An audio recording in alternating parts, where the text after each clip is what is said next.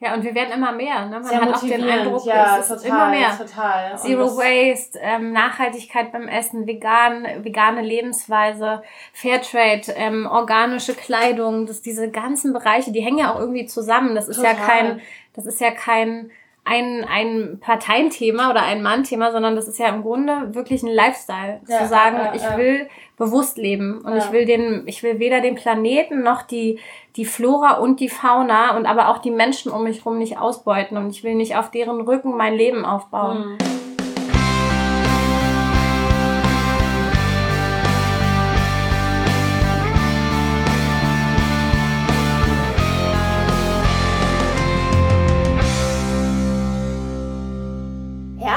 Herzlich willkommen bei Vegan Queens, dem Podcast von und mit Sophia Hoffmann, das bin ich. Und wir sitzen heute wieder in meiner Küche und ich habe Amira zu Gast.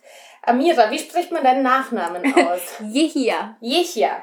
Ich habe Amira Jechia zu Gast. Ich freue mich sehr. Und ähm, wir sprechen heute über das, ähm, über die Projekte, in denen du beruflich involviert bist. Ich freue mich sehr, dass du da bist, ähm, dass du ähm, ja in meine Küche gekommen bist.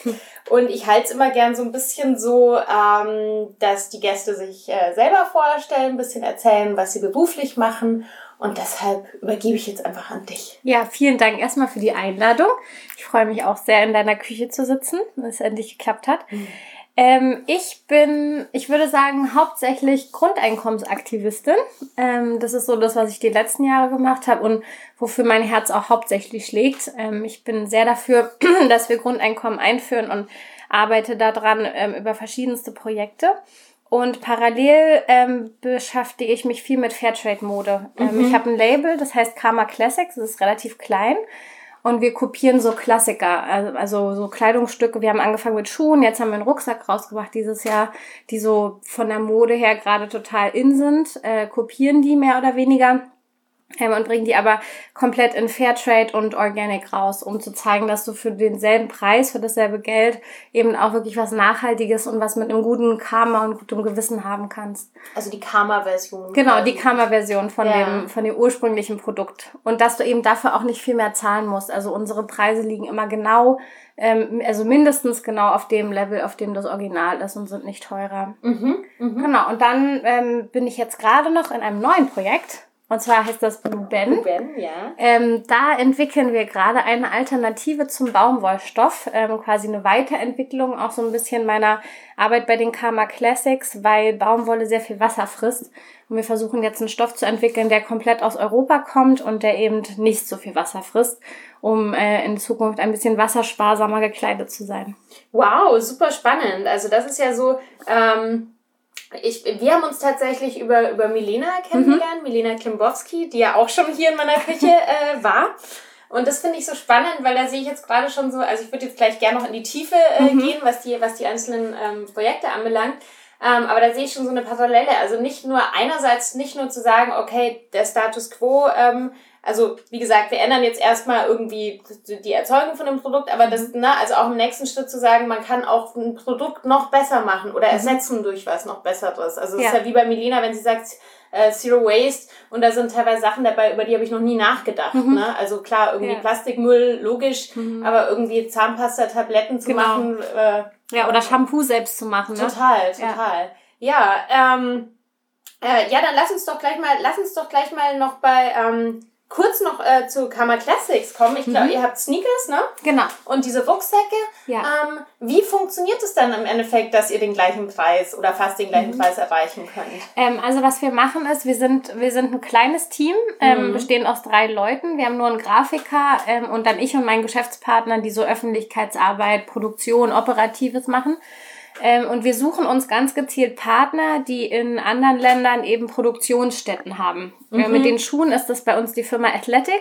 Die sitzt in Lüneburg und produziert in Pakistan. Und die haben ein, eine komplette Produktionslinie von Fairtrade-Schuhen in Pakistan aufgebaut, die auf Biobaumwolle aufbaut.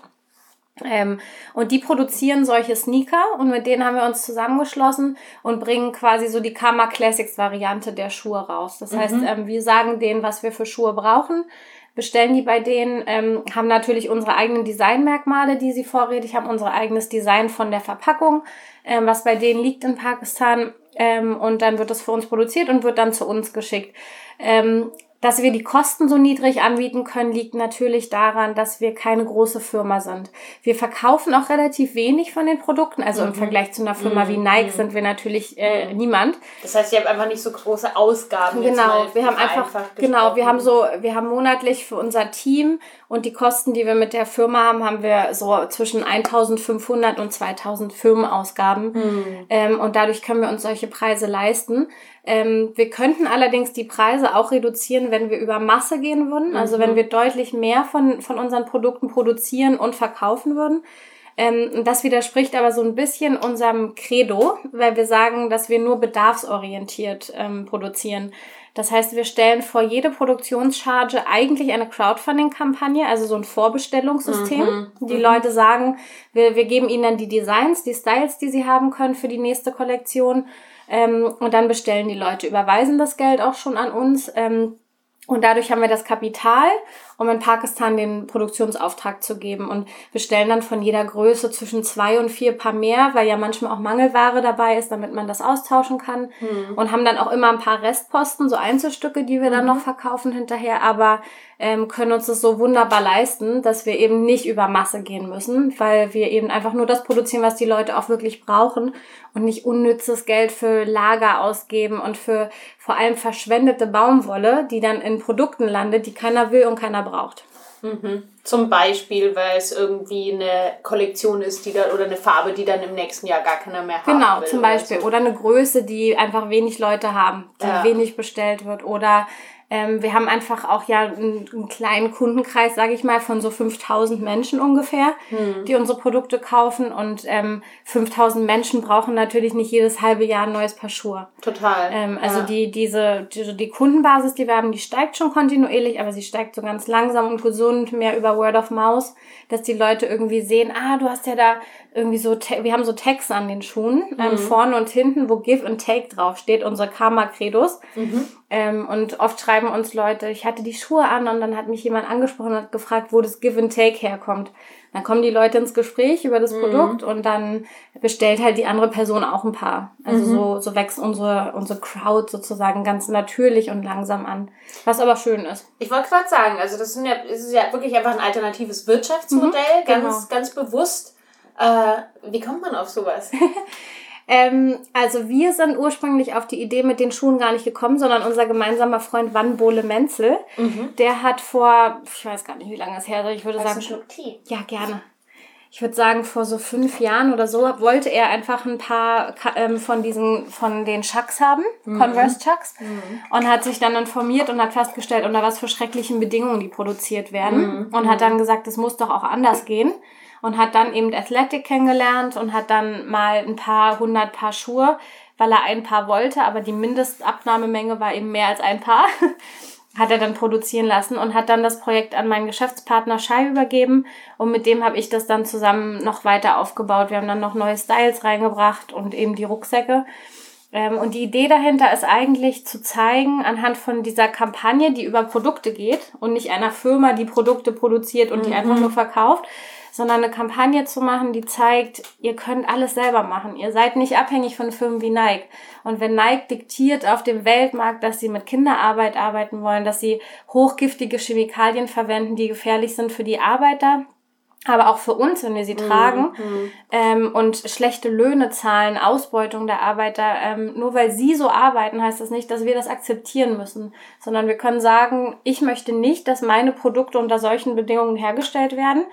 Also mache ich selber. Weil letztlich kannst du alles selber machen. Du bist ja. von keiner großen Firma abhängig mit nichts. Das beweist ja Milena letztlich mm, auch. Mm. Mit Shampoo, mit Zahnpasta, Pastillen, äh, Pastillen. Du kannst alles selber machen. Mm. Und ähm, genau, das wollen wir einfach nur zeigen, dass du, wenn du dich zusammenschließt als Gruppe und sagst, wir bestellen uns jetzt ordentliche Schuhe, wo wir dahinter stehen, dann können wir das einfach machen und können Nike und Co. Ähm, den Stinkefinger zeigen.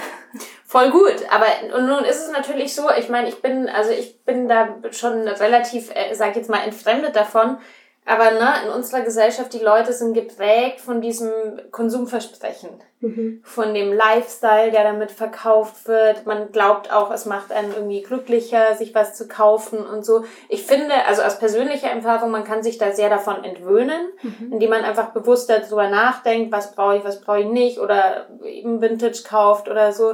Ähm, und ich meine, ihr nehmt ja bewusst sozusagen die, die Looks von, von Klassikern, die schon mhm. etabliert sind ähm, was glaubst du, wie kann man die Leute da so ein bisschen da, davon entwöhnen, von diesem Konsumversprechen? Ähm, ich glaube, dass das, also wir gehen ja ganz klar den Weg, dass du ähm, unsere Schuhe nicht dauerhaft immer kriegen kannst. Mhm. Also wenn du die Schuhe willst und du hast die zum Beispiel jetzt zwei Jahre getragen, die sind mit Naturkautschuk ähm, verklebt. Also mhm. wir verzichten ja komplett auf Chemikalien, alles Giftige. Das heißt, Naturkautschuk ähm, hat eine sehr gute Qualität, lässt sich wunderbar verarbeiten, hat aber nicht die, die Haltbarkeit von einem chemischen, also Kleber. Mhm. Ähm, das heißt, die Schuhe fangen nach zwei Jahren auch mal an, sich an der einen oder anderen Stelle zu lösen. Mhm. Und in der Regel kaufen unsere Kunden dann eben das nächste Paar oder kaufen sich halt einen anderen Style in der Zwischenzeit. Aber dadurch, dass die Schuhe nicht dauerhaft verfügbar sind und sie eben vorbestellen müssen und dann in der Regel ein halbes Jahr auch drauf warten müssen, mhm. bis die Schuhe wirklich mhm. bei ihnen sind, ähm, glaube ich, prägen wir die Leute schon so ein bisschen, dass sie, dass sie ähm, vorausschauend kaufen. Wir haben zum Beispiel unsere Sommerkollektion, das sind so flachere Schuhe, die haben nicht so einen hohen Schaft am Fuß. Die haben wir ähm, letztes Jahr um Weihnachten haben wir die Vorbestellung aufgenommen und haben diesen Jahr im Sommer ausgeliefert. Das heißt, die Leute mussten sich letztes Jahr im Winter schon Gedanken machen, möchte ich im Sommer diese Schuhe tragen. Haben sie dann aber auch erst im Sommer bekommen, wo sie sie brauchten. Im Winter brauchten sie sie ja nicht, weil sie nicht wintertauglich waren. Ähm, und das funktioniert zumindest bei unserer Kundenschaft total gut, weil die sich daran man gewöhnt plant haben. quasi viel bewusster genau. Konsum ja. ne? und denkt wirklich so, ähm, keine Ahnung, ja, nächsten Sommer könnte ich mal wieder neue Schuhe brauchen. Genau, und so. ähm, ja. man stellt sich dann auch darauf ein, dass man eben nicht ähm, die Schuhe irgendwie in fünffacher Ausführung dann immer gleich kaufen kann, weil mhm. wir haben den Bestand nicht ähm, sondern die Leute bestellen dann zum Beispiel zwei Paar, weil sie mhm. wissen, ich finde dann zwei Farben schön und kaufen sich dann aber auch nur die Schuhe und kaufen sich nicht noch 500 andere Paar, weil sie wissen ja dann im Hinterkopf, ach, da kommt ja noch was im Sommer. Mhm. Ähm, also ich glaube, das ist gar nicht so eine bewusste Bildungsmaßnahme oder Erziehungsmaßnahme, aber es funktioniert ein bisschen in die Richtung, dass die Leute bewusster konsumieren. Mhm. Ähm, dann die Preise. Ähm, du hast natürlich, wenn du, äh, wenn du hier bei H&M Ballerinas oder sowas kaufst, zahlst du 10, 15 Euro dafür. Wenn du bei uns so eine Summer Classics kaufst, kosten die inklusive Versand 72 Euro. Mhm. Das heißt, es ist auch nicht was, wo, glaube ich, die meisten Leute jeden Monat ähm, Spaß dran hätten, das Geld auszugeben für einen neuen Schuh. Ja, ja, ähm, ja. Das heißt, ähm, ich glaube, dass da die Leute auch ein bisschen bewusster sind, weil sie wissen, sie bekommen gutes Produkt und das hat dann mhm. eben aber auch einen mhm. höheren Preis, kostet eben nicht nur 10 Euro. Ähm, also darüber erreicht man, glaube ich, auch viel, dass man einfach sagt, Qualität hat ihren Preis. Mhm. Und wenn man was haben möchte, wo man mit dem Gewissen hinterstehen kann, was man tragen kann, ohne sich schlecht zu fühlen, muss man Summe X eben investieren in das Kleidungsstück und zu zeigen, wir können die Preise nicht drücken. Also wir können mm. dieses künstliche Drücken der Fast Fashion Industrie, mm. ähm, wo ein T-Shirt zwei vier Euro kostet, mm. das, das mhm. tragen wir nicht mit, weil das ist einfach nicht fair, wenn man überlegt, wie viel Arbeit in die Produktion dieses Produkts gegangen ist. Total, total. Ja. Also, also dass das wieder so eine Werthaltigkeit Total. Und das kannst ja, wir haben bevor das Gerät gelaufen ist, schon äh, auch kurz drüber geredet, ähm, auch wenn es ins Thema Lebensmittel ne, reingeht. Ja. Also das ist ja genau die, die gleiche Krux, dass mhm. es leider in Deutschland sehr so geprägt ist, dass eben sehr wenig Geld für, für gute Lebensmittel ausgegeben wird, dass immer alles billig sein muss, was natürlich ähm, auch in der Folge mit meiner Mama bin ich ja da sehr drauf eingegangen, versucht da wirklich auch zu, zu analysieren und das hat sicherlich viel mit unserer äh, Kriegsvergangenheit zu tun und mit der Not, die halt mal da war, ne, dass äh, sowas dann auch Generationen übertragen wird. Ja.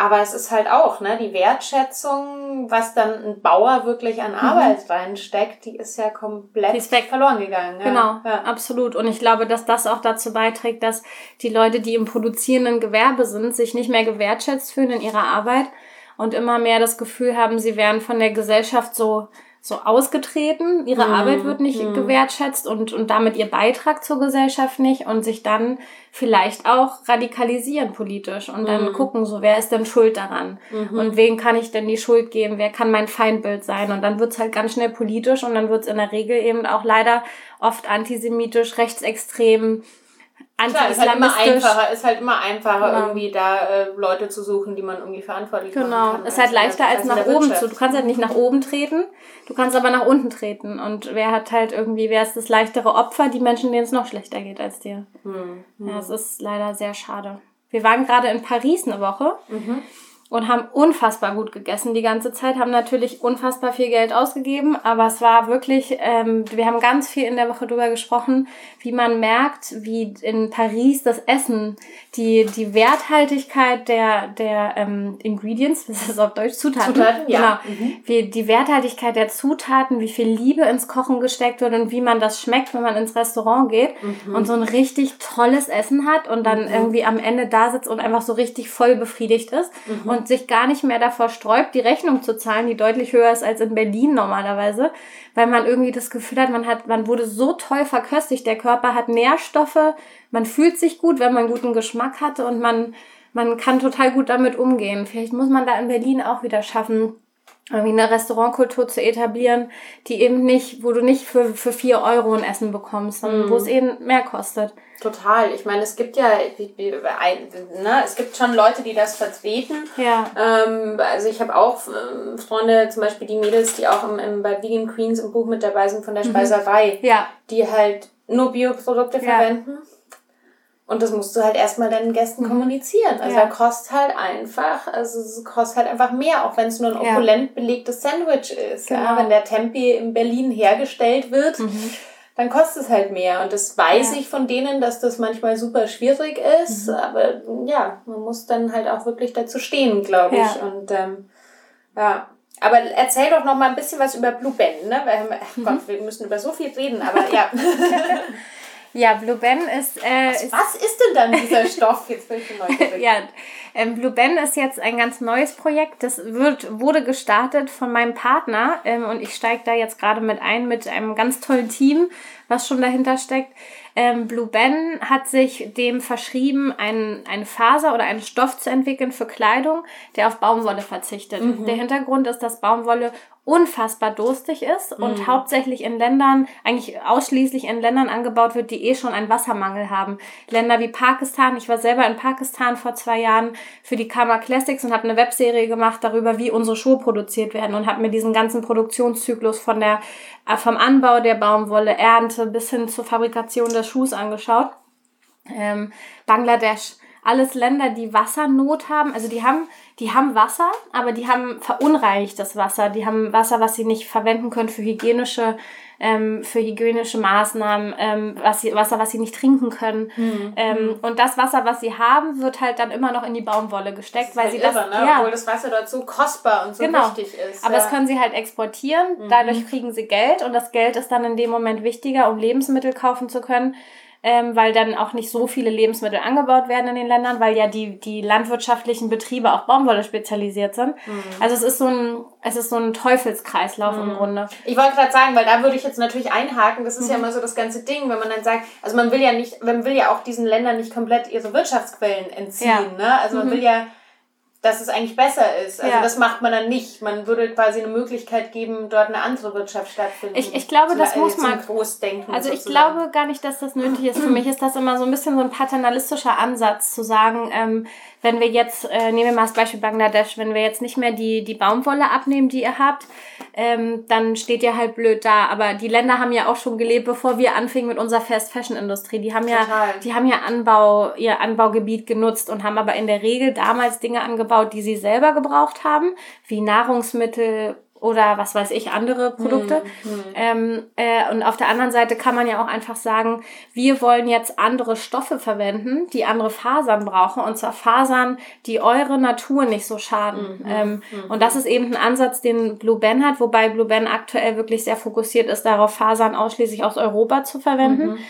Ähm, und zwar entwickeln wir gerade einen Stoff in Portugal, mhm. der besteht aus ähm, so ganz hundertprozentig final ist das noch nicht, weil der in der Entwicklung ja, noch ja. ist. Ja, aber er wird auf jeden Fall aus einer guten Portion Hanf bestehen. Mhm weil Hanf eben äh, also deutlich weniger Wasser verbraucht als Baumwolle und auch überall gut anbauen. Ganz wichtiger Grundstoff Absolut. schon, ne? War es mal. Bevor es irgendwie kriminalisiert wurde. Genau, bevor es mhm. kriminalisiert wurde und auch die Baumwollindustrie in den USA damals noch zu Sklavenzeiten einfach, ähm, die den Weltmarkt beherrscht hat. Und, und dann Synthetik, ne? Nylon. Da gibt es auch so eine Verschwörungstheorie. Ja. das heißt Verschwörungstheorie, ja. dass da ganz stark von der Wirtschaft ähm, mhm. gesteuert auch ja. so, so, so, ähm, so hanfstark kriminalisiert wurde. Ja, genau. Weil, weil, weil die ein Interesse daran hatten, klassischen, also Seile war ja früher so das Ding, mhm. was aus Hanf gemacht wurde, ganz Genau, ja. ja. Ja, Das stimmt. Und Hanf ist aber eigentlich eben für, für solche anbauenden Länder ein viel besserer Rohstoff. Mhm. Du kannst ihn viel öfter im Jahr ernten. Baumwolle kannst du nur einmal im Jahr ernten mhm. und Hanf kannst du fünfmal ernten. Mhm. Das heißt, Wahnsinn. die Menge ne, ist schon ja. viel mehr. Dann ähm, die Menge von Hanf, die du verwenden kannst für einen Stoff, also die, die du verweben kannst in einen Stoff, ähm, du kannst aus viel weniger Hanf viel mehr Stoff gewinnen als mhm. aus Baumwolle. Mhm. Ähm, das heißt, er ist an sich einfach viel, viel praktischer für die Länder, aber auch für uns in der Produktion. Ähm, Hanf alleine kannst du aber schlecht verwenden für Kleidung, weil er einfach sehr hart ist ich und nicht angenehm. Sagen, ich kennt ja, ne, das fing ja so in den 90ern an, ja. dass es so die ganzen Hanfstores gab. Es gibt einen auch in Berlin äh, ja. ähm, äh, in, in Kreuzberg. Äh, mein, mein Vater ist, äh, deshalb weiß ich auch so ein bisschen was über das Thema Hanf. Mhm. Der ist da damals so, also wenn mein Vater sich auf ein Thema einschießt, dann ist er sowieso, dann studiert er das so. Bin irgendwann nur noch Hanf getragen und immer diese Hanfshops gegangen. Aber es ist schon sehr ja. rau. Ist nicht, also, nicht unbedingt nicht das so angenehmste mhm. Gewebe, genau. Mhm. Und deswegen experimentieren wir. Wahrscheinlich wird noch ein großer Anteil Lyocell reinkommen. Mhm. Und Lyocell ähm, besteht hauptsächlich aus ähm, Eukalyptusfasern. Oh. Ähm, das heißt, du baust einen, also du, du pflanzt einen Eukalyptusbaum an und dann kannst du von dem Holz Fasern in einem chemischen Prozess, also wichtig ist, der Prozess ist chemisch, aber er verwendet keine Chemikalien, also er ist nicht giftig. Mhm. Er ist einfach nur eine chemische Reaktion, so okay. wie sie in unserem Körper ja, den ganzen Tag ja, stattfindet. Das ist natürlich irreführend, wenn man das hört. Ja, genau, mhm. aber es ist einfach ein ganz normaler chemischer Prozess, über den du ähm, aus dieser Faser nochmal kleinere Fasern gewinnst und die kannst du zu Stoff verarbeiten und mhm. die sind weich. Mhm. Ähm, und Rückt. Genau, und Wo so kannst du das verändern.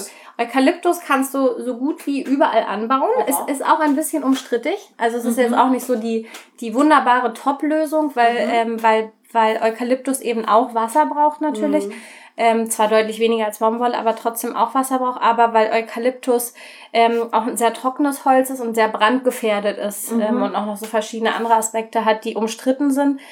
Aber es ist zumindest mal eine Weiterentwicklung von der Baumwolle. Und wenn man jetzt nicht komplett darauf umsteigt, sondern so Fasern miteinander kombiniert, kann man natürlich Nachteile der einzelnen Fasern ein bisschen ausgleichen und die Vorteile kombinieren. Und das versuchen wir jetzt bei Blueband eben. Und da wird es nächstes Jahr das erste Produkt geben, was wir im Crowdfunding im März anbieten werden, und zwar ein Sweater. Fangen okay. jetzt erstmal ich wollte gerade sagen, also ihr geht auch selber direkt in die Produktentwicklung. Genau. Wir haben auch einen, wir haben einen Designer, einen ganz tollen, äh, mhm. äh, Gott sei Dank gewonnen, ähm, der auch schon für Adidas designt hat und so und der so auf Sweater und Oberteile auch spezialisiert ja, ist ja. und auch schon so für Stars und Konzerte ähm, so, so Klamotten entworfen hat. Ein ganz toller, ganz toller Mensch auch ist. Mhm. Und ähm, der designt die gerade für uns und hat auch schon die ersten Samples erstellt und ähm, wir fliegen jetzt Anfang Februar nach Portugal zur Stoffproduktion und mhm. probieren die ersten Sample-Stoffe aus. Also es ist gerade ganz spannend, weil es halt wirklich so was ganz Neues ist, was entwickelt wird. Total. total. Und das ist halt ähm, sehr aufwendig natürlich, kostenintensiv auch erstmal. Ähm, aber ein total spannender Prozess, weil man halt irgendwie, ne, so einfach mal, so, wir machen es jetzt mal anders und wir gucken, total. was passiert. Und das ist ja, also ich bin, ne, gerade wenn man sich ja irgendwie bei mir so in diesem Kontext irgendwie vegan, pflanzlich mhm. äh, äh bewegt, da ist ja auch wahnsinnig viel passiert die letzten Jahre. Absolut. Also gerade ist auch so im Fashion-Bereich, ob es jetzt irgendwie Ananasleder oder ja, Pilzleder stimmt. oder äh, sehr viel recycelte Stoffe, auch Tänzel, ne? mhm. ne? Also ja. ähm, super spannende, also ich finde also ich habe jetzt auch, ich habe einen, einen, einen Mantel von einem Hamburger Label von Jan June aus recycelten, ähm, na, wie heißt es, Neopren mhm. zum Beispiel. Also Ach, spannend. Da gibt's super, und das ist, also ne, die Leute denken Neopren, Surfanzug, mhm, das genau. ist natürlich ganz dünn, ja. ähm, aber hält auch schon so ein bisschen besser den, den mhm. Regen ab und so, also jetzt nicht ein richtiger Regenmantel, ja. aber das sind so, also da, da passiert wahnsinnig viel. Ja, es wird super viel echt, experimentiert. Äh, äh, äh, und das, ich meine, das kann man dann wieder genauso auch auf die Küche übertragen, in dem Moment, wo du zum Beispiel einfach einfach sagst, das und das verwende ich nicht, mhm. kommen dir neue Ideen. Ja. Ne? Und deshalb sage ich auch immer, weiß ich nicht, ich habe hab das noch nie als Mangel empfunden, irgendwie mhm. pflanzlich basiert zu kochen, ja. weil äh, Aquafaba ist zum Beispiel, ne? Mhm. ich weiß nicht, ob du das kennst. Nee. Äh, das ist quasi der... Ähm, das Kochwasser sozusagen von Kichererbsen oder teilweise auch von anderen Hülsenfrüchten, das, was man sonst immer wegschüttet in ja. der Dose. Und da ist vor ein paar Jahren mal halt jemand draufgekommen, dass das extrem eiweißhaltig ist und dass man das aufschlagen kann und da Eischnee draus machen kann. Ach was. Und das ist halt crazy. Also ja, total. Da halt irgendwie Macarons draus machen und ähm, cool. also auch geschmacksneutral. Ja. Und kannst Mayonnaise draus machen und das geht jetzt eben auch schon so weit, dass in den USA gibt es jetzt eine Firma, die ähm, die da auch für den Markt eine Mayonnaise auf, auf, auf dieser Basis entwickelt haben. Und das ist halt so geil, ne? weil es so eine simple Rechnung ist, wenn du dir überlegst, also selbst ob du jetzt vegan bist oder nicht, ja. dass du erst ein Huhn äh, mhm. aufziehen musst, das ein Ei legt, dass du daraus Mayonnaise machst, die dann aber erstmal haltbar machen musst. Ja. Oder du nimmst einfach eine Kichererbse und die? Äh, genau, kannst aus der Kichererbse selber noch irgendwas anderes machen, ja. ne? hast quasi dieses Beiprodukt. Mhm. Also das ist so logisch, ja, dass das total. irgendwie wirtschaftlicher ist. Ja. Und sowas finde ich halt auch total spannend. Ja, absolut. Vor allem, weil so viel Neues irgendwie entsteht auch gerade. Ne? Man irgendwie neue Dinge rausfindet durchs Ausprobieren einfach. Ich glaube, das ist auch so ein bisschen unsere Generation, mhm. die sagt, mhm. ich mache einfach mal. Ich habe irgendwie, der Weg A wurde mir mein Leben lang vorgelebt, den will ich aber aus, aus den Gründen nicht. Also probiere ich mal Weg B und finde vielleicht was. Total. Und das ist ja auch, ähm, finde ich, was sehr Ermutigendes. Und das ist auch, oh Gott, ich habe so viele Fragen an dich. Ähm, was ich springe jetzt einfach schon mal zu dieser Frage, weil ich meine, du beschäftigst dich so viel mit sozialer Gerechtigkeit, mhm. mit ähm, ja, fairem Handel, mit, mit, mit diesen ganzen ähm, Geschichten. Du hast eine, eine äh, Konferenz übers Scheitern mitorganisiert. Hast, weil ich, also hast du auch manchmal Momente, wo du denkst so, boah, ist das alles ganz schön scheiße oder so, ne? Also ich meine, man braucht nur in die Politik schauen, aber man denkt so, boah, es ist schon alles ganz schön hart. Oder was motiviert dich in solchen Momenten, dass du, also ich meine damit nur, ne, man sieht, es gibt also das ist das, was mich motiviert, ist, dass man sieht, dass es eben Leute gibt, die so tolle Sachen auf die Beine stellen und eben du ja auch selber mit mhm. was anstößt, was einen dann so nicht den Glauben verlieren lässt.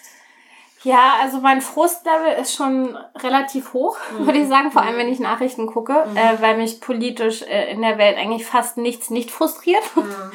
Ähm, aber es ist echt ja. nicht lustig. Nee, ja. also vor allem, also ich, ich finde auch so, seit, seit man so ein politischer Mensch geworden ist, irgendwie in, in, der, in, der, in der Pubertät, seitdem wird's irgendwie immer schlimmer. Mhm. Man hat so gar keine Hoffnungsschimmer mehr, sondern die, die ich als Teenager noch hatte, die werden mir jetzt auch noch täglich genommen. Ähm, und ich glaube, dass das die Motivation ist, weil ich kann mich diesem System nicht beugen. Also ich mhm. kann nicht, mhm. ich kann nicht morgens aufstehen, zu einer Firma gehen, meinen Job machen, acht Stunden lang nach Hause kommen und dann irgendwie kochen und schlafen gehen. Also mhm. so das, das bin ich nicht und das kann ich nicht, weil ich irgendwie, ich bin so frustriert, dass ich aus dieser Frust, also aus diesem Frust irgendwas machen muss. Irgendwas, also der muss anders verwendet werden, weil sonst werde ich, glaube ich, hochdepressiv und irgendwann nehme ich mir das Leben.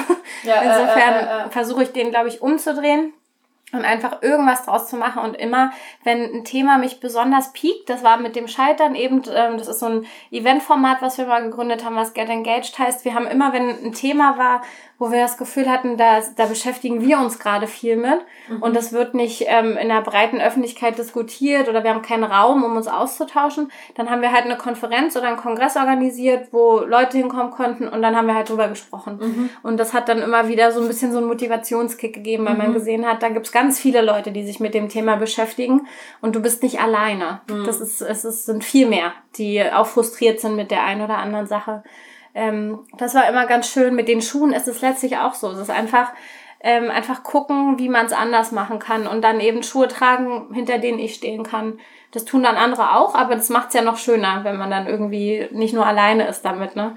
Ähm, und ja, ich glaube, das ist die, die einzige Art, wie ich leben kann. Ich habe einfach keine Alternative mehr. Total. Also ich, ja, ich weiß nicht. Es ist so, ich finde einfach, wie soll ich das sagen? Also ich glaube, es ist irgendwie keine Zeit, in der ich äh, unpolitisch sein kann. Mhm. So, ne? Also, ja. Und das hat sich schon die letzten Jahre, klar war irgendwie vor zehn Jahren auch nicht alles wahnsinnig gut, aber es hat sich schon wahnsinnig vieles verschärft. Und ja. ich glaube, da spielt somit so viel mit rein, egal ob man sich irgendwie gegen rechts engagiert, ne, mhm. und einfach sagt, ich habe selber irgendwie eine Vergangenheit mitzutragen, die habe ich ja. halt auch, ne? Also ja.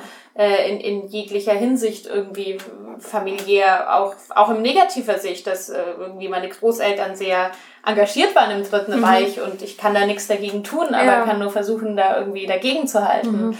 Ähm, aber auch im, ja, auch im Nachhaltigkeitsbereich oder so. Also ich glaube, das, äh, ja, aber wie gesagt, also mir hilft es schon immer sehr, du sagst, wenn ich jetzt irgendwie auf einer Veranstaltung bin, klar, bei mir ist es eher der, der, der, der Food-Bereich, mhm. irgendwie sei es jetzt die Next Organic oder so. Und ich sehe ja. einfach, da sind Leute, die machen sich Gedanken über Verpackung, über ja. Fairtrade, über wie man was besser machen mhm. kann das ist schon sehr. Ja, und wir werden immer mehr. Ne? Man hat auch den Eindruck, ja, es ist immer mehr. Total. Zero Waste, ähm, Nachhaltigkeit beim Essen, vegan, vegane Lebensweise, Fairtrade, ähm, organische Kleidung, das, diese ganzen Bereiche, die hängen ja auch irgendwie zusammen. Das ist total. ja kein, das ist ja kein ein, ein Parteienthema oder ein Mannthema, sondern das ist ja im Grunde wirklich ein Lifestyle. Ja, zu sagen, ja, ja, ich will bewusst leben und ich will den, ich will weder den Planeten noch die, die Flora und die Fauna und aber auch die Menschen um mich herum nicht ausbeuten und ich will nicht auf deren Rücken mein Leben aufbauen. Mhm. Und mich motiviert das total, ähm, zu sehen, wenn wieder eine neue Organisation entstanden ist, die erfolgreich ist in dem, was sie tut, die gewürdigt wird, ähm, zu sehen, dass wir alle irgendwie so am gleichen Strang ziehen. Jeder so am anderen Ende, mhm. aber zusammen hat das halt so eine unglaubliche Schlagkraft, weil wir alle an unterschiedlichen Enden trotzdem am gleichen Seil ziehen.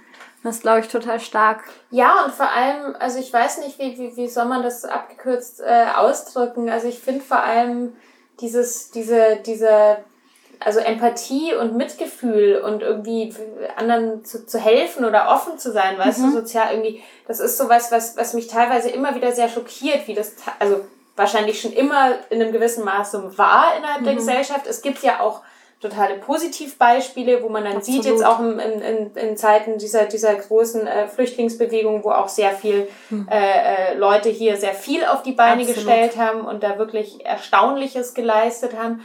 Ähm, ich würde da gern, äh, weil ich war ja auf dieser, auf dieser Konferenz, wo es ums Scheitern mhm. ging. Und was mich wirklich nachhaltig am meisten beeindruckt hat, war, war dieser, ähm, dieser Speaker, der, ähm, dieser Herr, der ehemalige Obdachlose. Mein absoluter Lieblings-Speaker äh, ja. an dem Tag übrigens, Klaus Seilwinder. Genau. Ja. Und der hat einfach seine persönliche Geschichte dort erzählt. Mhm. Also wirklich, wie es dazu gekommen ist, dass er obdachlos geworden ist. Ja. Ähm, wie er, aber auch wie er quasi in dieser Zeit versucht hat, so einigermaßen ne, bei mhm. sich zu bleiben und irgendwie nicht total, sag ich jetzt mal, also ne, der, ja.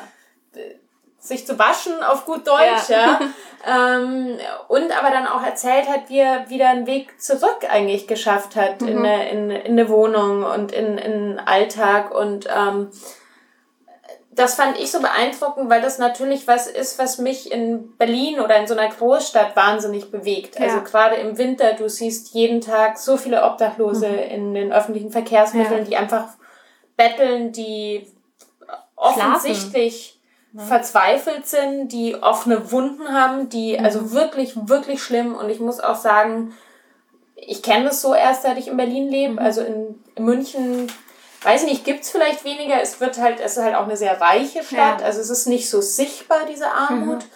Und du siehst in Berlin auch teilweise sehr stark, du siehst auch sehr viele junge Leute, wo du, wie soll ich sagen, weißt du, wo ich denke, die sind so alt wie ich und wirken ja. manchmal so, als hätten sie es irgendwie von dem Partywochenende mhm. nicht mehr nach Hause geschafft. Ja. Also sicherlich auch Suchtprobleme, mhm. aber das ist was, was mich so, so mitnimmt manchmal, wo ich denke so, keine Ahnung. Und, und dann eben aber halt auch zu sehen, wie die meisten Leute halt wegschauen. Ne? Und ich mhm. habe ich hab mir irgendwann so diese Regel auferlegt. Natürlich löst es nicht alle Probleme der Welt, denen jetzt irgendwie einen Euro oder zwei zu geben, mhm. aber ich habe einfach irgendwann beschlossen, ich bin jetzt nicht irgendwie super reich, aber mhm. das macht mich jetzt auch nicht arm, irgendwie jedem ja. ein bisschen was zu geben und zumindest hilft es irgendwie. Also es ist ja. besser, als wegzuschauen, ja. ja. Aber ähm, ja, wie, also der, der, der Herr Seilwinder, äh, ich fand das wahnsinnig beeindruckend. Ja.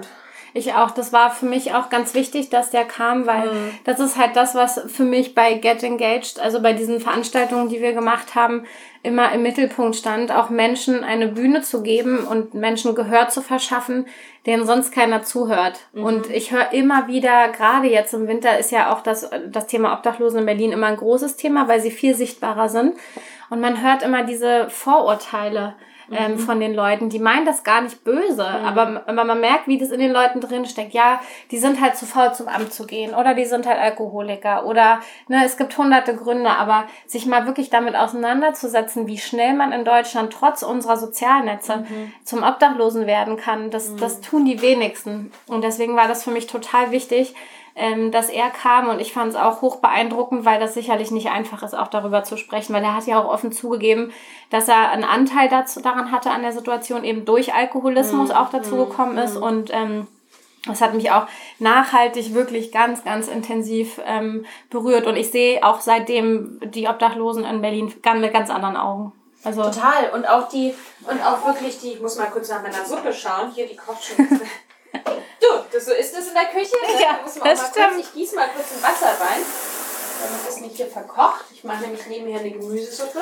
auf die ich mich schon sehr freue. Genau, die gibt's dann erst nach der Aufnahme. Ähm, nee, was ich noch sagen wollte, ähm, vor allem er hat ja auch so seine, und das fand ich auch so ein beeindruckendes Beispiel, hat er eben auch seine Geschichte zurück sozusagen erzählt und das war sehr herzzerreißend, weil er da, ich erzähle das ganz kurz, weil es das- war ähm, so schön, weil es ja auch einfach zeigt, dass man so einfach auch jemandem mal die Hand reichen kann. Ne? Also es war ja irgendwie, er hatte glaube ich immer so einen Spielplatz, auf dem er äh, geschlafen hat und immer aber sehr darauf geachtet hat, dass er da erst hingeht, wenn die Kinder irgendwie weg sind, wollte da niemanden verstrecken und so, wollte er auch natürlich auch diesen Schlafplatz langfristig behalten, also hat sich Ja. da in irgendein so ein Häuschen gelegt Ja. oder so. Und ich glaube, eines Morgens hat er irgendwie zu lange geschlafen und war da Wurde noch, geweckt. genau, wurde von einem kleinen Mädchen geweckt. Und, äh, und die hat ihn gefragt, ob er schon gefrühstückt hat oder Genau, so. Ne? ja. Und dann hat er irgendwie gesagt, nee. Und dann ist sie zu ihrer Mama gelaufen und hat ihm, wollte ihm irgendwie Frühstück besorgen oder Ja. wollte ihn irgendwie nach Hause einladen. Ich glaube, zum Mittag hat sie ihn oder Mittag, ja. genau, einfach weil diese Unbefangenheit halt auch irgendwie von Kindern. Und daraufhin hat eben die Mama nicht gesagt, äh, irgendwie geh weg mit dem obdachlosen Mann, sondern hat, na, dann gab es halt irgendwie Mittagessen. Und dann hat sich das so entwickelt, dass er da, glaube ich, einmal wöchentlich eingeladen wurde Ja. zum Sonntags zum Mhm, Mittagessen. Ich glaube auch, ja. Mhm. Und es war immer die, ähm, also die, die, die Auflage war, dass er nüchtern ist. Mhm. Also, dass er nicht irgendwie davor trinkt. Und das hat er dann auch immer oder meistens geschafft. Ja. Und dann war, glaube ich, der nächste Schritt, dass dann irgendwie ein, Freund von ihm eine Wohnung bekommen hat, ne? Und Mhm, wo ihn er mit eingezogen ist. Genau. Und der aber auch zu ihm gesagt, ihm feste Auflagen gegeben, Ja. gegeben hat und ihm gesagt hat, du musst jetzt irgendwie deine Amtssachen mal auf die Reihe kriegen und du musst in dem und dem Zeitrahmen das erledigen. Äh, so, sonst kannst du nicht bei mir wohnen. Genau. Und halt auch wieder Alkoholkonsum, ne? Das hatte er auch wieder als Auflage, Hm. den zu reduzieren. Hm. Und dann hat er es geschafft. Und dann hat er es geschafft. Aber glaub, mit der Hilfe anderer Menschen eben auch. Ne? Total, aber eben auch nur dadurch, dass halt mal jemand nicht gedacht hat, i, das ist eklig, geh weg irgendwie, sondern Mhm. Ja. halt mal ihn auch eingeladen Ja, hat. mal den Menschen auch dahinter gesehen Total, hat. total. Ne? Ja. Und das fand ich auch sehr berührend. Ja, vielleicht so ein bisschen, mh, keine Ahnung, nur so als, als Seitenthema irgendwie so einen Impuls zu geben, vielleicht, ähm, ja. Hinter die Fassade zu schauen. Genau, ich meine, das prinzipiell ähm, ist immer ganz gut, irgendwie der, der Ansatz zu versuchen, erstmal irgendwie Empathie für sein Gegenüber aufzubringen, auch wenn jemand irgendwie, weiß nicht, auch wenn jemand in der U-Bahn ges- gestresst ist oder blöd zu dir, wahrscheinlich ist der, Mhm. Ja. hat der halt gerade ganz andere Sorgen und Ja. projiziert halt auf dich oder Genau. Mhm. du bist selber der, der gestresst ist und fauchst irgendjemand an. Ja. Das ist mir auch neulich passiert. Ich, da bin ich, oh Gott, ich war eigentlich total krank und musste aber arbeiten, hatte das schon ausgemacht und habe mir aber dann zurück, weil ich wirklich sehr erkältet war, äh, ein Taxi genommen und hatte quasi vor dem, vor dem äh, Ort, wo ich gewartet habe, ein Taxi bestellt. Und dann hat mir, glaube ich, das erste Taxi irgendwie ein anderer Typ weggeschnappt. Also der meinte, er hätte auch eins bestellt, aber na, und ich stand da wirklich wie so ein Haufen Elend irgendwie mit schwerer Erkältung. Es war von einem Hotel und ähm, und dann kam ein anderer Typ und das nächste Taxi und ich war so, und dann habe ich den halt Oh. ziemlich angefaucht und hast gesagt, nee, das ist jetzt aber mein Taxi und so. Und hab das gar nicht so gemerkt und er war so, na jetzt beruhigen Sie sich mal wieder. Und dann habe ich halt gesagt, ja, Entschuldigung, ich bin total krank, ich muss ins Bett, es tut mir echt leid und habe mich eh nochmal entschuldigt, aber habe in dem Moment gar nicht gemerkt, wie, wie ich überreagiert habe, weil ich so fertig war. Oh, das verstehe ich aber. Aber gut. das ist so, ne, Ja. manchmal kriegt man es gar nicht nee, mit. nee, überhaupt nicht. Ah. Da hatte ich letztes Jahr in, in, nee, dieses Jahr in Hamburg eine ganz schöne Situation. Da bin ich ganz spät nachts mit dem Zug angekommen und wollte auch ein Taxi nehmen.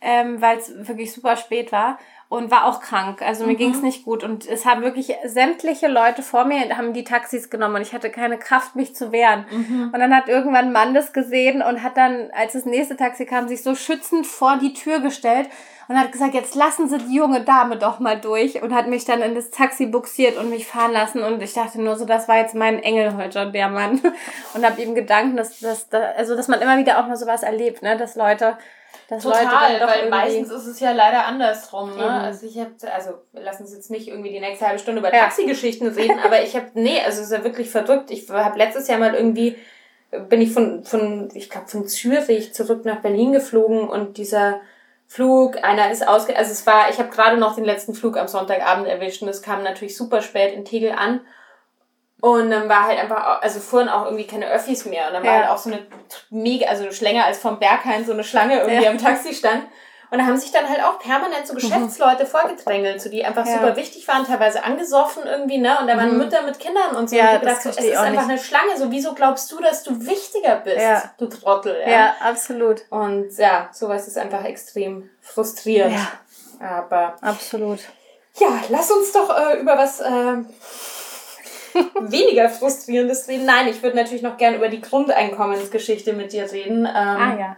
Eigentlich wollte ich dich auch noch, boah, wir sind schon bei fast 40 Minuten. Ich wollte dich ja auch eigentlich noch fragen, wie du überhaupt, äh, was überhaupt dein beruflicher Werdegang ist, wie du überhaupt ah. dazu gekommen bist, dass du ja, der ist, ähm, der ist total. Ich habe keine rote Linie, keinen roten Faden im mhm. Lebenslauf. Ähm, ich habe erst Wirtschaft studiert und dann im Master Politikwissenschaften und mhm. habe in meiner Diplomarbeit, obwohl ich so ein wirtschaftsnormales Studium hatte, ähm, übers Grundeinkommen und Mikrokredite geschrieben, weil mhm. ich mich mit Entwicklungspolitik unheimlich viel privat mhm. beschäftigt habe. Und damals lief das erste große äh, Pilotprojekt in Namibia in Afrika mhm. zum Grundeinkommen und das hatte unfassbar tolle Ergebnisse ähm, und hat einfach gezeigt, dass Menschen Geld geben, und ihnen vertrauen, dass sie selber am besten wissen, was sie damit machen, viel, viel mehr bringt, als wenn auch wieder beim Obdachlosen. Auch wieder, sind. genau, ja. einfach dieses nicht paternalistisch sein und nicht sagen, ich weiß autoritär, mhm. was du brauchst, sondern ähm, den selbstbestimmten Menschen anzuerkennen, in seiner Fähigkeit zu wissen und mhm. richtig zu entscheiden, was er sie braucht.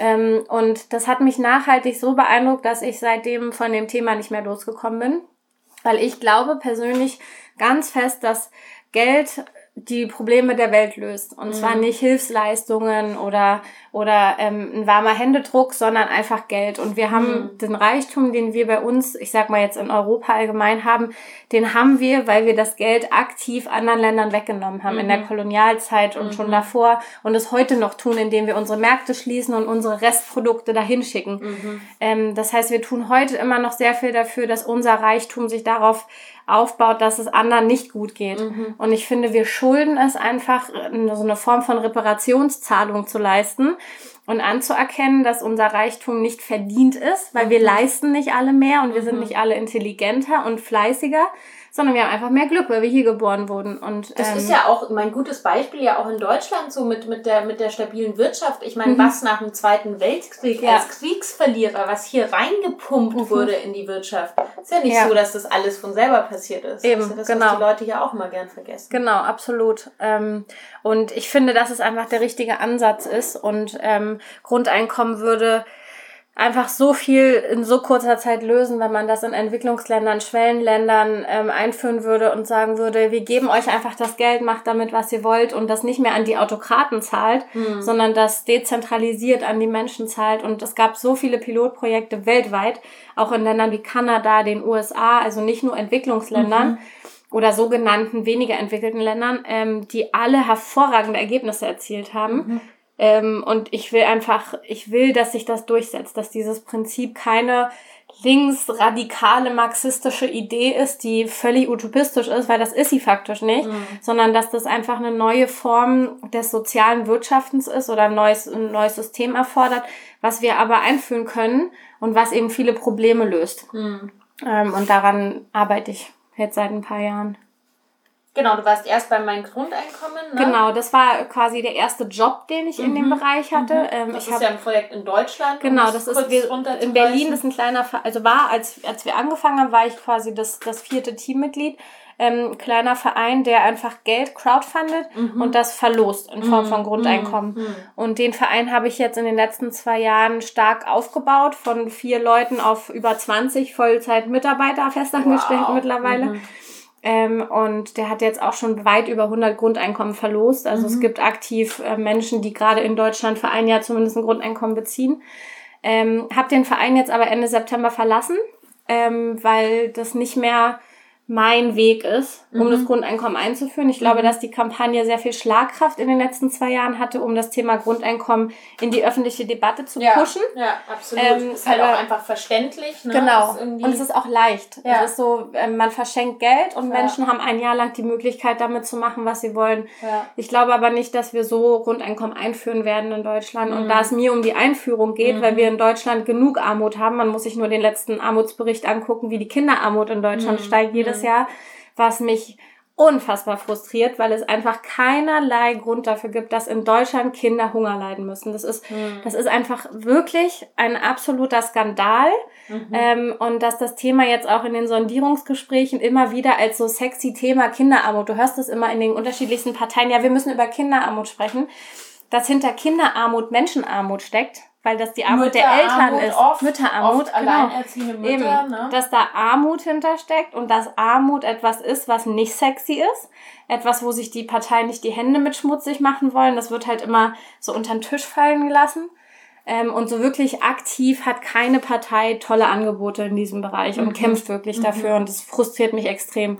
Ähm, und ich glaube, dass wir über ein Grundeinkommen, wenn man zum Beispiel in der Einführung über Kinder gehen würde, dass man mal sagt, Kindergeld sind 195 Euro, das ist ein lächerlicher Witzbetrag für Kinder, mm, wenn man mm. Kinder hat heutzutage, Bücher für die Schule kaufen, Kleidung, wie schnell die wachsen, gute Ernährung, wo wir beim Thema waren, gute qualitative Zutaten zum Verkochen kosten eben etwas mm. mehr wenn man die kauft und da sind halt 195 Euro sind ein Witz. Mhm. Ähm, und anstatt die Lobby die Lobbys zu bedienen und ähm, die Firmen zu subventionieren, finde ich, sollten wir mal unsere nächsten Generationen subventionieren, indem wir ein bisschen mehr Geld für Kinderentwicklung zur Verfügung stellen. Und da könnte Grundeinkommen zum Beispiel ein Instrument sein, mhm. zu sagen, mhm. man gibt ähm, ein Grundeinkommen bedingungslos an Kinder. Das kriegen dann zwar die Mütter, mhm. ähm, aber da ist dann mal Geld da, um auch mhm. vielleicht äh, Hobbys zu fördern oder oder ne, so ähm, ähm, Instrumente, was auch immer die Kinder mhm. gerne machen. Ähm, genau, also das frustriert mich massiv und ähm, ich finde, das Grundeinkommen ist einfach was, was ähm, ein ernstes Thema ist mittlerweile für mich, weil das, ähm, weil das, glaube ich, immer wichtiger wird, weil einfach die Armut und die soziale Ausgrenzung, die soziale Ungleich Ungleichheiten, Ungerechtigkeiten in Deutschland jedes Jahr schlimmer wird. Und wir brauchen das einfach und deswegen finde ich, müssen wir jetzt konkret an an Themen arbeiten, wie wir das umsetzen können. Ähm, und deswegen habe ich den Verein jetzt verlassen und gründe gerade ein Netzwerk, so eine Art mhm. Think Tank, ähm, der daran arbeiten wird in nächster Zeit. Also es wird so mein großes Projekt für nächstes Jahr. Ähm, und habe jetzt auch angefangen, mal ein Buch zu schreiben, weil es mhm. nämlich tatsächlich nur Bücher von Männern zu dem Thema gibt. Und auch das frustriert mich sehr. Total. Und ich weiß, ich habe neulich ein anderes Podcast-Interview mit dir gelesen, wo es eben auch viel um diesen Zusammenhang irgendwie Frauenarmut ging mhm. und, und alleinerziehende Mütter, ne, diese ganzen Themen. Ja. Also das ist einfach wahnsinnig komplex. Ja, total. Ja. Weil natürlich, äh, wenn man von Alleinerziehenden spricht, muss man natürlich auch der Fairness halber dazu sagen, dass auch viele Männer alleinerziehend sind, mhm. in Deutschland auch zunehmend mehr, mhm. aber es sind nach wie vor 20 Prozent. Es sind halt über 80 Prozent Frauen, mhm. die das betrifft. Und ähm, die Frauen haben in der Regel mehr als ein Kind. Mhm. Frauen haben es eh schwerer auf dem Jobmarkt, mhm. ähm, einmal von der Bezahlung her, dann von den Arbeitszeiten. Es wird auf die Flexibilität, die sie brauchen, um die Kinder zu versorgen, nicht viel Wert gelegt äh, oder die wird ihnen nicht angeboten. Ähm, also es ist allgemein ein, für Frauen würde das Grundeinkommen einfach nochmal viel mehr Schlagkraft haben und Freiheiten geben und entwickeln, von der vor allem eben die zukünftigen Generationen, die Kinder profitieren, als für Männer. Und das Thema ist halt in der öffentlichen Debatte völlig unterrepräsentiert, weil eben die Debatte von Männern geführt wird und von Männern, die privilegiert sind, weiß sind, eben kaum Diskriminierungserfahrungen im Leben gemacht haben, wenn überhaupt. Total. Ähm. Und ich meine, der Punkt ist, du musst nicht irgendwie unqualifizierter äh, Arbeiter sein. Also mhm. ich habe eine Freundin, die ist, die hat einen sechsjährigen Sohn. die äh, bezieht, seit er geboren wurde, Hartz IV, mhm. also ähm, ist alleinerziehend und hat es einfach nicht geschafft, einen Wiedereinstieg mhm. äh, in, in, in ihre Arbeitswelt. Also die ist Akademikerin, abgeschlossene mhm. Ausbildung und ähm, das ist, also der wurde so viel nicht genehmigt, mhm. ähm, um, na, also der wurden ja. so viele Steine in den Weg gelegt, um und an irgendeinem Punkt, nach ein paar Jahren, bist du ja auch, also du weißt, du hast zumindest dieses Minimum an Sicherheit, dass halt mal irgendwie die Wohnung ist, ne? Und, mhm. und da halt rauszugehen mit einem kleinen Kind. Und ja. wenn dir permanent von einem Amt gesagt wird, das darfst du aber nicht und so, also das mhm. zermürbt ja auch Absolut, ja. Die hatte jetzt das erste Mal dieses Jahr ähm, zwei befristete Jobs, also Urlaubsvert äh, äh, ähm, mhm. Mutterschaftsvertretungen ja. für, für eine befristete Zeit überhaupt mal wieder zu arbeiten. Mhm. Und, ähm, und je länger sie raus ist, das wird ihr ja dann auch wieder zum total, Nachteil ausgelegt. Total. Je länger sie raus ist, desto schwieriger wird der Wiedereinstieg, ne? Weil dann gesagt wird, ja, sie haben sich ja jetzt jahrelang nur ums Kind, nur, ne? Ja, ja, das genau. ist auch immer aber nur ums Kind psychologische Level, ne? Also mhm. sie hat dann auch, die wollte dann eine Selbstständigkeit, hat dann auch angefangen, so, so ein kleines Label zu, also es war, es war nicht möglich. Ja. Es war, im, wenn du schon mal quasi, ich nenne es jetzt in dieser Falle, aber in diesem Ding bist, dass du ja. diese Bezüge bist. Kreislauf, ne? Ja, ja. Also du kommst da auch manchmal ganz schwer wieder raus. Ja, ist definitiv das wird, so. Das wird halt super äh, unterschätzt ja. auch so. Das klingt immer so gut, mhm. irgendwie soziale Absicherung ja. und so, aber dass das eben auch so ein Teufelskreis ja, sein absolut. kann. Ganz krass. Ja. Ja. Nee, es ist auch die Willkür der Sacharbeiter, ne? Äh, Sach, Sach, total, der total. Sacharbeiter? Ja ähm, Sachbearbeiter, Bearbeiter, ja. genau, Sachbearbeiterinnen, ähm, die, denen du ausgesetzt bist. Die haben ja auch völlige Freiheit darüber zu entscheiden, mhm. ähm, was sie dir für Auflagen geben, ob sie dich sanktionieren mhm. oder nicht sanktionieren. Was viele nicht wissen, ist ja auch, dass du im Hartz-IV-Bezug in Deutschland bis zu 100 Prozent sanktioniert werden kannst und dann kriegst du gar nichts mehr. Mhm. Dann bist du, stehst du buchstäblich auf der Straße und das gibt's in Deutschland. Das wird natürlich nicht kommuniziert, aber mhm. das passiert vielen Menschen. Mhm. Ähm, und das ist ja, also das System muss sich ändern und ich glaube, dass die Lösung für Hartz IV ist definitiv Grundeinkommen und das sehen auch immer mehr Menschen in Deutschland so. Die Bewegung wächst unaufhörlich, aber mhm. sie wird mir halt zu einseitig geführt und ja. ich will jetzt einfach daran arbeiten nächstes Jahr, dass wir eine Frauenperspektive reinkriegen ähm, und dass die Debatte ein bisschen breiter geführt wird, wir auch mal drüber nachdenken, was würde, was würde Grundeinkommen zum Beispiel für die Flüchtlingssituation bedeuten. Mhm weil das immer so ein Nachteil. Das wird immer so ausgelegt als ja, wenn wir Grundeinkommen haben, dann kommen ja noch mehr Menschen her, was mhm. aber totaler Quatsch ist. Aber das muss eben, da muss man drüber sprechen und man muss Lösungsvorschläge anbieten, damit die Leute überzeugt werden. Und ich glaube, Grundeinkommen wird nicht kommen, indem wir jetzt Lobbyarbeit betreiben, sondern Grundeinkommen wird kommen, indem die Menschen es immer mehr fordern und die Politiker sehen, dass da politisches Kapital ist, was sie ernten können. Mhm. Und ähm, mhm. den, diesen Punkt müssen wir erreichen, dass mhm. die Masse in Deutschland, die dieses Thema wichtig findet und sich auf der politischen Agenda wünscht, so groß ist, dass die Politik reagieren muss. Ähm, und daran arbeiten jetzt sehr viele Menschen und ich auch. Ich werde alle, alle diese Projekte, zu denen es äh, Links auf jeden Fall gibt, in die Shownotes mit reinsetzen. Weil es ist wirklich alles super spannend und ähm, ich werde auch alles mit weiter beobachten und ähm, und unterstützen im Rahmen meiner Möglichkeiten. Ähm, du weißt, äh, mein Podcast heißt Vegan Queens, das mhm. heißt, wir müssen natürlich auch mal kurz jetzt über Kulinarik reden. Ja. Wir haben schon so viel äh, geredet jetzt und so lange. Sind auch, auch schon hungrig hier. Die Suppe riecht schon ganz gut. Mhm. Äh, das ist übrigens die berühmte Hoffmannsche äh, Restesuppe, die es heute gibt. Ähm, ich werde da, also ich versuche schon die ganze Zeit immer auch ein Rezept mal auf dem, auf dem Blog zu machen. Ähm, also es sind wirklich, also die Basis ist halt immer irgendwie verschiedene Gemüse, die noch so rumliegen, mhm. bisschen Knoblauch, Zwiebeln mit angebraten. Dann mache ich immer ähm, gerne statt, weil ich mag so Brühwürfelpulver nicht so gern. Ich mache dann immer einfach äh, gesammelte, getrocknete Kräuter von meinem Balkon rein.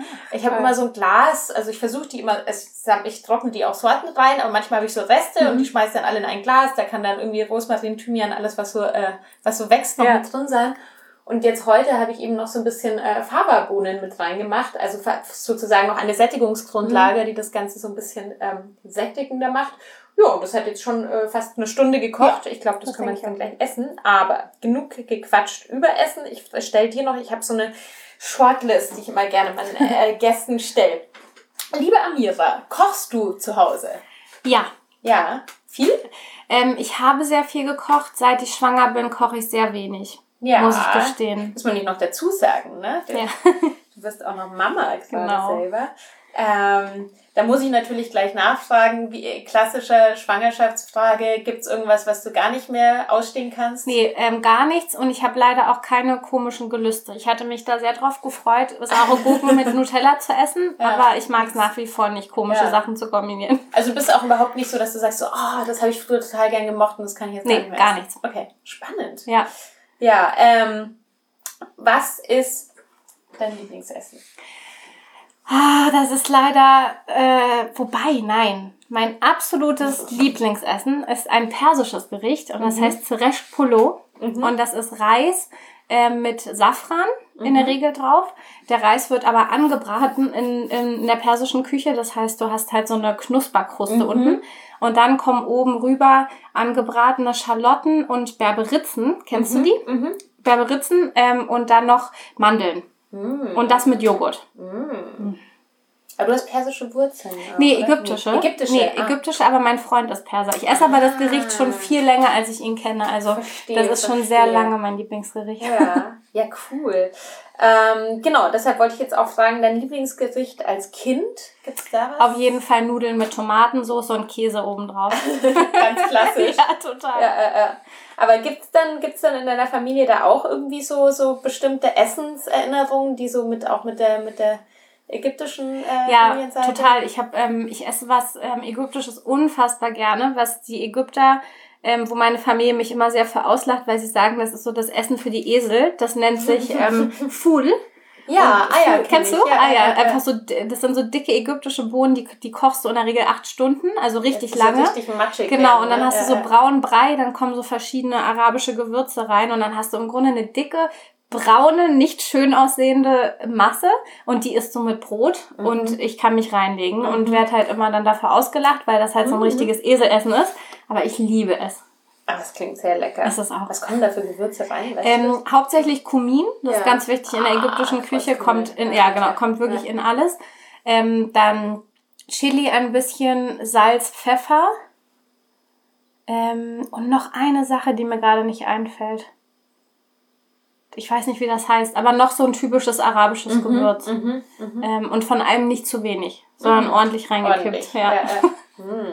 ja, ich kenne das, das gibt's auch manchmal, also gibt's auch hier in, in Neukölln so manchmal auch so auf, auf Hummus noch Genau. drauf. Ja, ne, so das schmeckt auch Topping. toll. Hm.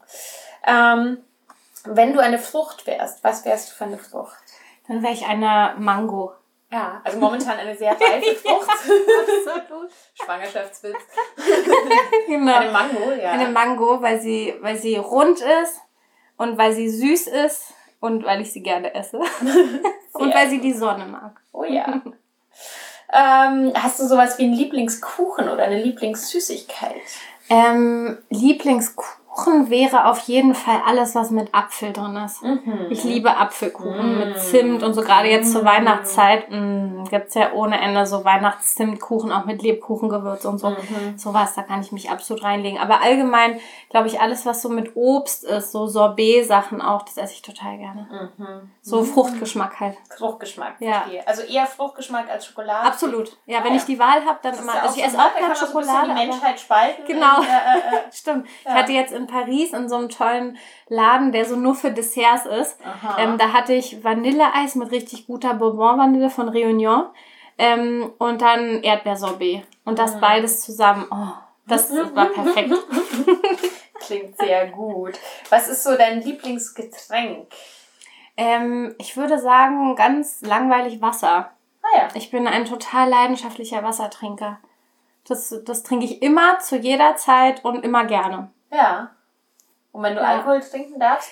Äh, dann Whisky Sour, Oh. den wir ja auch schon zusammen hatten. Ja, stimmt. Sehr dunkel. Wir haben heute überlegt, das ist schon mindestens eineinhalb Jahre her. Ja, genau. Aber gut, es wird noch ein bisschen dauern, bis... Äh, Ja, das nächstes Jahr im Winter können wir dann mal wieder. Okay.